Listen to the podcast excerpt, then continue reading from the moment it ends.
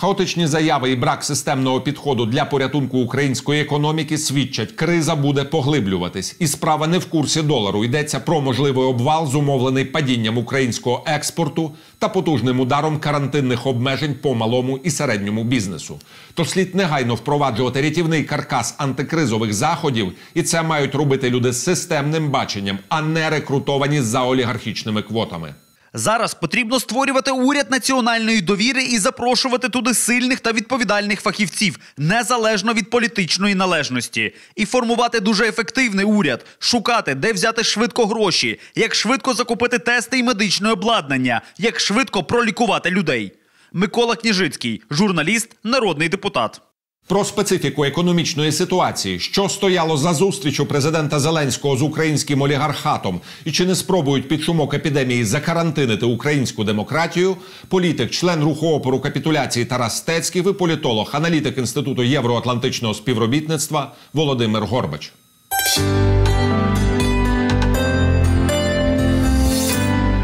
Вітаю, панове, в студії телеканалу Еспресо. Отже, Україну закрили на карантин, котрий, на жаль, перейшов у формат білої арктичної пухнастої лисички. Платити соціальні виплати треба з чогось. Якщо гроші не потрапляють до бюджету, до державної скарбниці, їх треба десь зичити. Те, що е, окремі прояви цього карантину, можливо, викликають запитання. Ну, в мене так точно щодо закриття метро.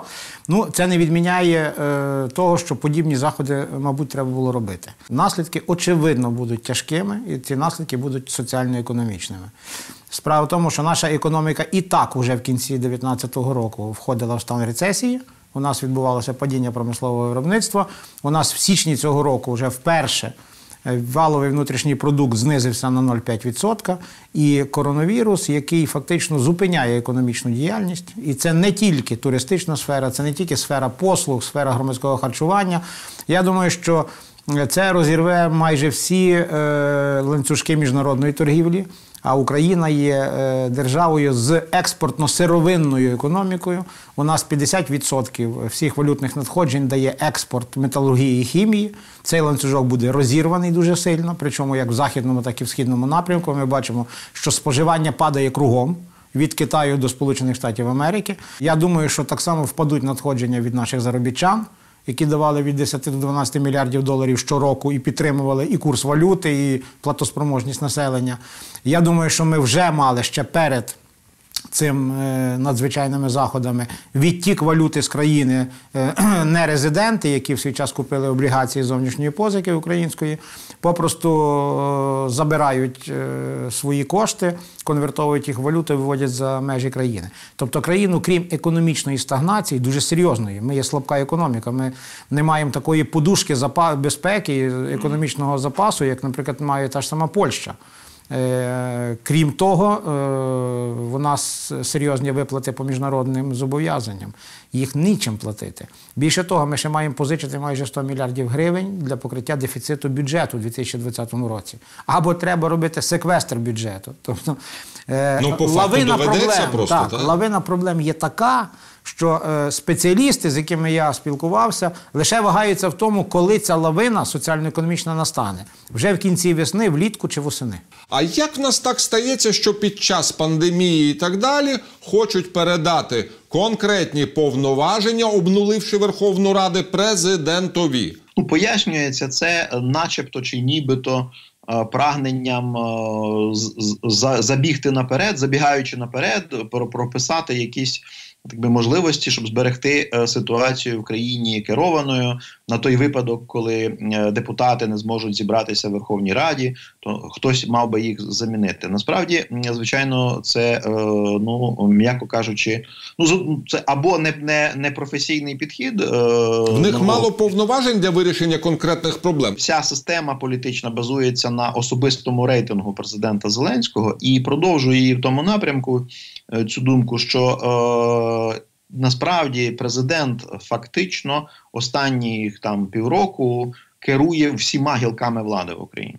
Він фактично він керує пер керував першим урядом ем, е, Гончарука.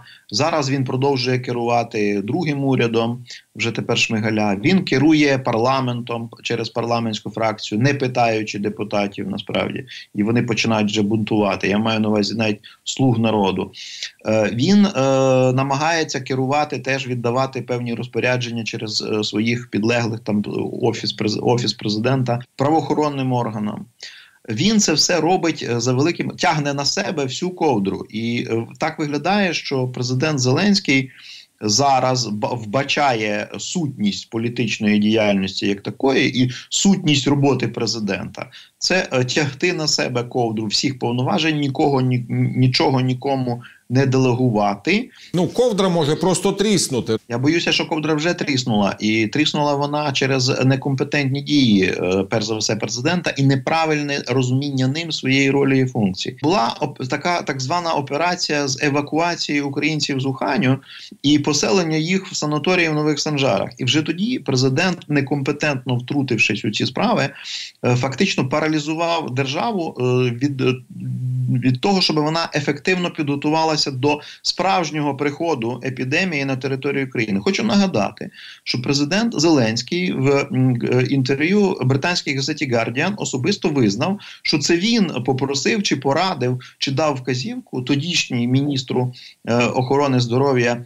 Е, Скалецький поселитися на 4 на 2 тижні в нових санжарах в карантині замість того, щоб готувати державу до е, ну до приходу епідемії вже справжньої хвилі епідемії. Тобто акцент на оцих піар-ходах, на прийомчиках, на таких спецефектах, ну піарних псевдопіарних насправді він губить державу. Е, оце от невміле чи некомпетентне, а можливо навіть навмисно шкідницьке втручання президента і його офісу в діяльність кабінету міністрів, в діяльність Верховної Ради через цей закон по податках фактично позбавить через е, дуже швидкий час місцеві бюджети місцеві органи влади можливостей чинити опір епідемії на своїх містах самостійно. Відбулася вікопомна зустріч президента Зеленського, який, будучи кандидатом, обіцяв пообіцяв, що країна буде без олігархів, з представниками олігархічних середовищ і простою мовою сказав джентльмени, країна в небезпеці, дайте грошей. Так,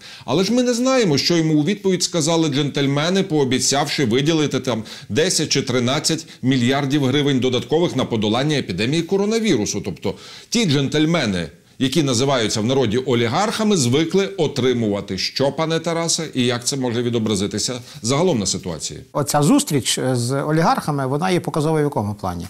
Що Зеленський по великому рахунку зробив те, що в свій час робив Віктор Андрійович Ющенко. Замість того, щоб запропонувати всій країні однакові правила гри, в першу чергу олігархам, щодо сплати податків, щодо демонополізації, щодо роботи на країну, він зустрічається з олігархами і просить їх про одноразову подачку. Ну так звичайно, що Ахметов купить ще 200 карет швидкої допомоги. Пінчук виділить ще 2 мільйони доларів. Це не проблема. Преференції, які вони попросять, будуть багато більші. Це показує лише тенденцію, яка проявилася уже при зміні уряду Гончарука на Шмигаля і відставці Рябошапки що Зеленський в е, утриманні своєї влади в країні е, оперся на внутрішніх олігархів. Тобто забу, треба забути за антиолігархічну боротьбу, за деолігархізацію, за всі ці е, красиві слова, які під час виборчої кампанії говорилися Зеленським, і яким він атакував п'ятого президента України. Так, вже є опора на олігархів. І звичайно, що олігархи плече підставлять. І мозговий центр олігархи створять, звичайно, і профінансують цей мозговий центр, незважаючи на коронавірус. Але олігархи собі виторгують збереження своїх монопольних позицій в українській економіці, в українській політиці. І ще один момент, який дуже показовий, він стосується е, нового уряду. Ну, е, в моєму розумінні, уряд згідно конституції, взагалі відповідає за соціально-економічну політику країни. І, мабуть, завданням уряду і його першими сигналами для суспільства мали би бути якісь ну, антикризові заходи, чи в боротьбі з коронавірусом, чи е, в порятунку української економіки від падіння. А натомість ми побачили, ну, це, мабуть, винахід України. Е, бо Україна єдина з країн, яка бореться з коронавірусом, запропонувала устами прем'єр-міністра такий спосіб боротьби, як передача президенту е, права е, самостійно е, вводити надзвичайний стан в країні. ну хочеться сісти і заплакати. Е, ну, Якщо можна трошечки розпишіть подібний сценарій, чим він загрожує Україні, українській демократії? Справа в тому, що в цьому немає ніякої потреби. Тому що як в Україні виникне потреба, і президент видасть указ, я не сумніваюся, що Верховна Рада України збереться числом 226 депутатів і затвердить такий указ президента. Ніякої потреби передавати президенту е, право самостійно визначати, е, вводити чи не вводити надзвичайний стан не, немає. Це лише породжує підозру, що така концентрація формальної і юридичної влади у разі прийняття такого закону в руках президента потрібна для зовсім інших цілей для сповзання країни в авторитаризм, для прийняття непопулярних і конфліктних рішень, для придушення політичної опозиції, придушення добровольчого волонтерського руху і так далі. Тобто, все це е, на на фоні е, ну, е, нездатності прем'єр-міністра сформулювати систему антикризових заходів, то ми почули лише про те, що він збирається подавати воду в Крим. Так, е, це не його компетенція, це відразу можна сказати. І він збирається доручити написати закон, який президенту дає самостійно право вводити надзвичайний стан. Оце два повідомлення, якими вже відзначився, чи двома ляпами, якими вже відзначився новий прем'єр-міністр України. Ну, вибачте, е, я думаю, що це є точно не ті сигнали. Які виконавча влада має посилати українському суспільству? От ви подивіться, як реагує світ. Так? Е, Трамп собі присвоює згідно конституції надзвичайні повноваження заставляти промислові підприємства примусово випускати продукцію, яка потрібна з точки зору інтересів нацбезпеки. Оце він для цього робить. Так, але це в рамках Конституції Сполучених Штатів Америки, так і законодавства. Меркель говорить про послаблення монетарної політики, тобто про випуск додаткової маси грошей і цільове спрямування його в промисловий сектор економіки, щоб сповільнити е, падіння економіки. Я вже не кажу там про е, ну, екстрені заходи закупівлі величезної кількості необхідних медичних препаратів.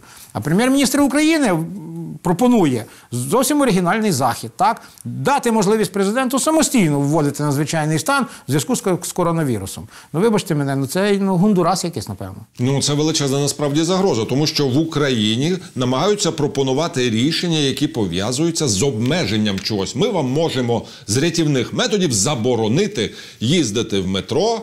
Збиратися, ходити і так далі. Але джентльмени мають пропонувати зовсім інше. Вони мають пропонувати антикризовий пакет. А замість того, пане Володимире, вони нам запропонували Венедиктову, яка вже зробила дуже кілька серйозних меседжів. Так, і ми розуміємо. Бабіков і Венедиктова можуть посилити оцю от лінію щодо придушування і розтаскування по шматках української політичної опозиції. Ну, е, ви праві в тому е, в своїй оцінці, е, що наша влада насправді лише забороняє і нічого не нічим не зараджує ситуації.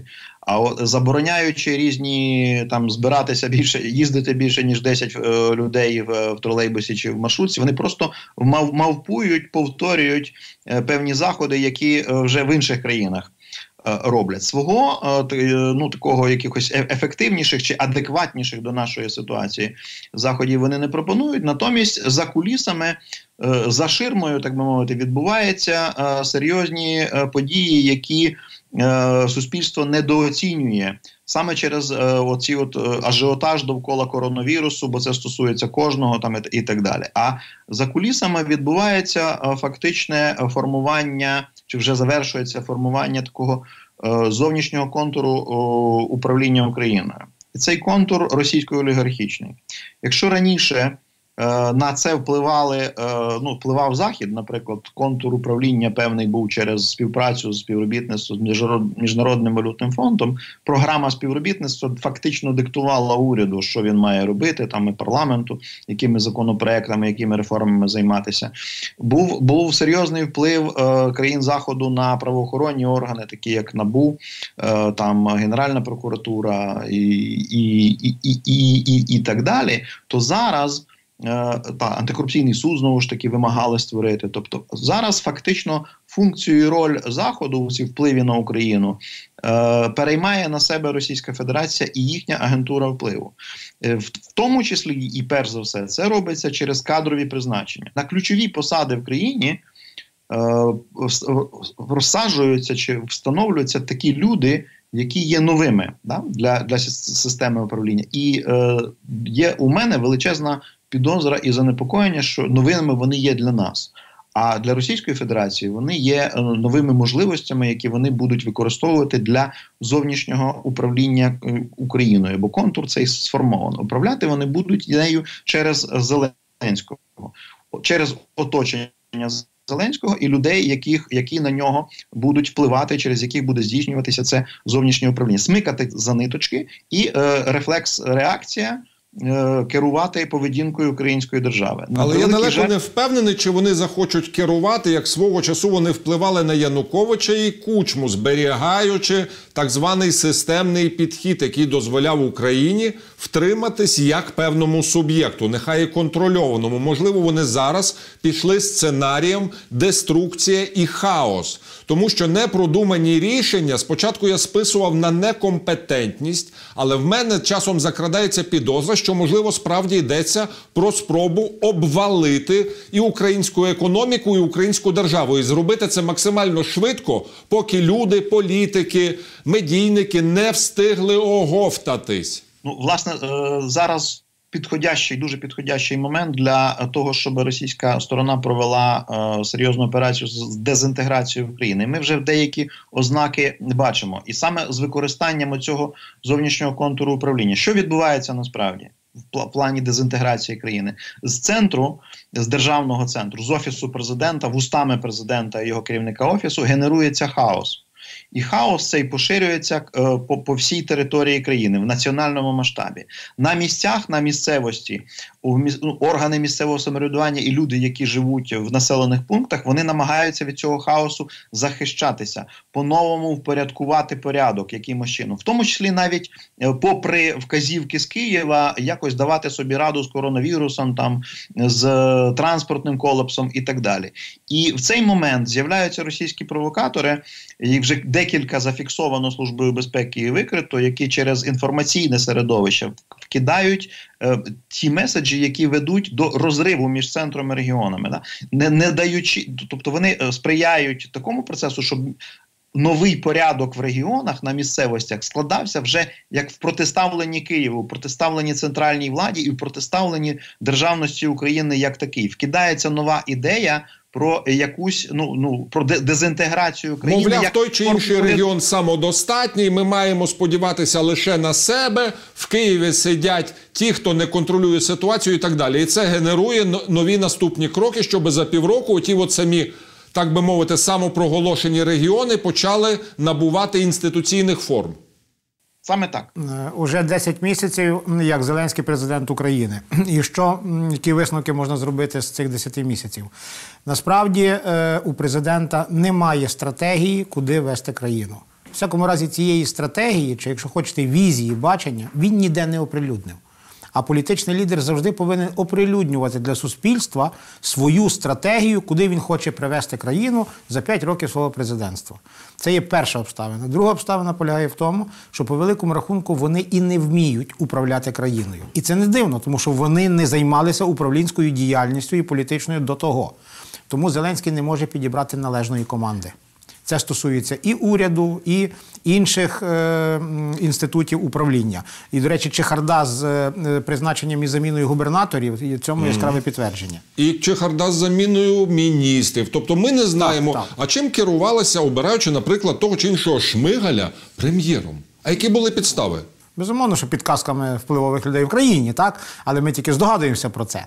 І е, от ці фактори, які я назвав, вони з неминучістю ставлять українську владу і українського президента тільки е, перед двома можливостями: просити гроші Міжнародного валютного фонду і домовлятися з Росією.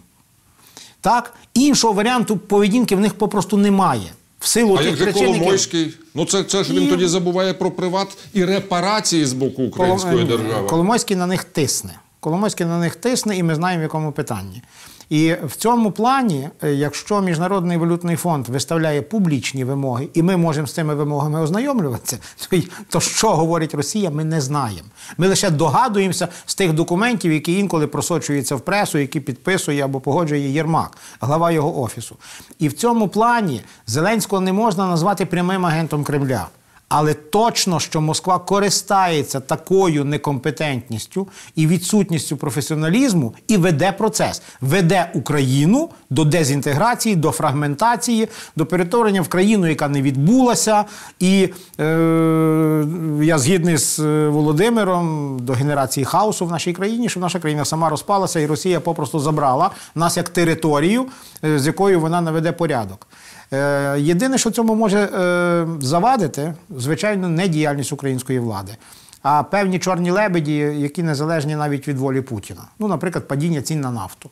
Ну, наприклад, е, наслідки від коронавірусу в самій Росії, адже на Росії також відобразиться це питання. Росія поставник сировини в Китай. В Китаї впало споживання, і ціна на нафту зараз балансує між 22 і 25 доларів за барель.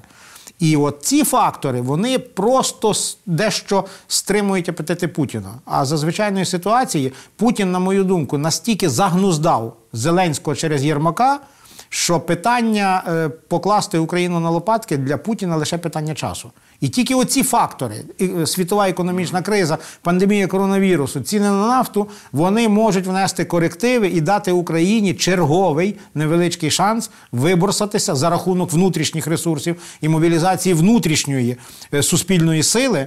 Е, виборсатися з цієї ну без перебільшення, скажу жахливої ситуації. Рецепт виходу і порятунку, тому що має бути так званий паралельний сценарій, так який би дозволив підстрахувати Україну. Ну я згоден знову ж таки з о, оцінкою Тараса Стецьківа е, про те, що о, врятувати нас може послаблення Росії і, і якесь непередбачуване. А фактори всі для цього вже є. Але цього мало. Е, мало послаблення Росії. Потрібно ще посилення України. І фактор посилення України це посилення української національної єдності. Реалізувати це можна через ну ідею там уряду національної єдності, як мінімум, або хоча би е, риторику, яка би політичну риторику, яка би транслювалася лідерами держави, в тому числі і перш за все президентом, риторику на об'єднання і співпрацю різних політичних сил е, між собою всередині країни для протистояння як внутрішній загрозі цієї епідемії, так і зовнішній воєнній загрозі. Але натомість, на превеликий жаль, ми останніми тижнями бачимо, що президент Зеленський і його офіс відкидають. Е, будь-які пропозиції е, на ведення такої внутрішньої консолідаційної політики, заяви е, багатьох депутатів, ну і фракції Європейська Солідарність, і заяви фракції голос про необхідність спільно спільно ну, протидіяти цим загрозам, вони просто або ігноруються, або спростовуються президентом Зеленським і Єрмаком. І Е, на натомість е, ведеться політика така, щоб е, провокувати е, такі ну навіть вуличні виступи, як було е, минулого тижня з цим протоколом, який підписав Єрмак у, мінську 11 березня. Потім були масові протести попри карантин. Перший день карантину в Києві великі багатотисячні мітинги, і ця діяльність е, насправді руйнівна. Е, Зеленського і його офісу вона спрямована саме на руйнування національної єдності і послаблення України зсередини. Тому шанс на національну консолідацію ще є, але він буде тільки тоді реаліз... ну, зможе бути реалізований, коли е, вдасться е, поставити президента... Коли Зеленського припече, умовно кажучи, для того, щоб зберегти себе на посаді президента. На превеликий жаль маю завершувати нашу розмову. Щиро вам вдячний, пане Тарасе, щиро вам вдячний, пане Володимире, за відвертість в ефірі телеканалу Еспресо.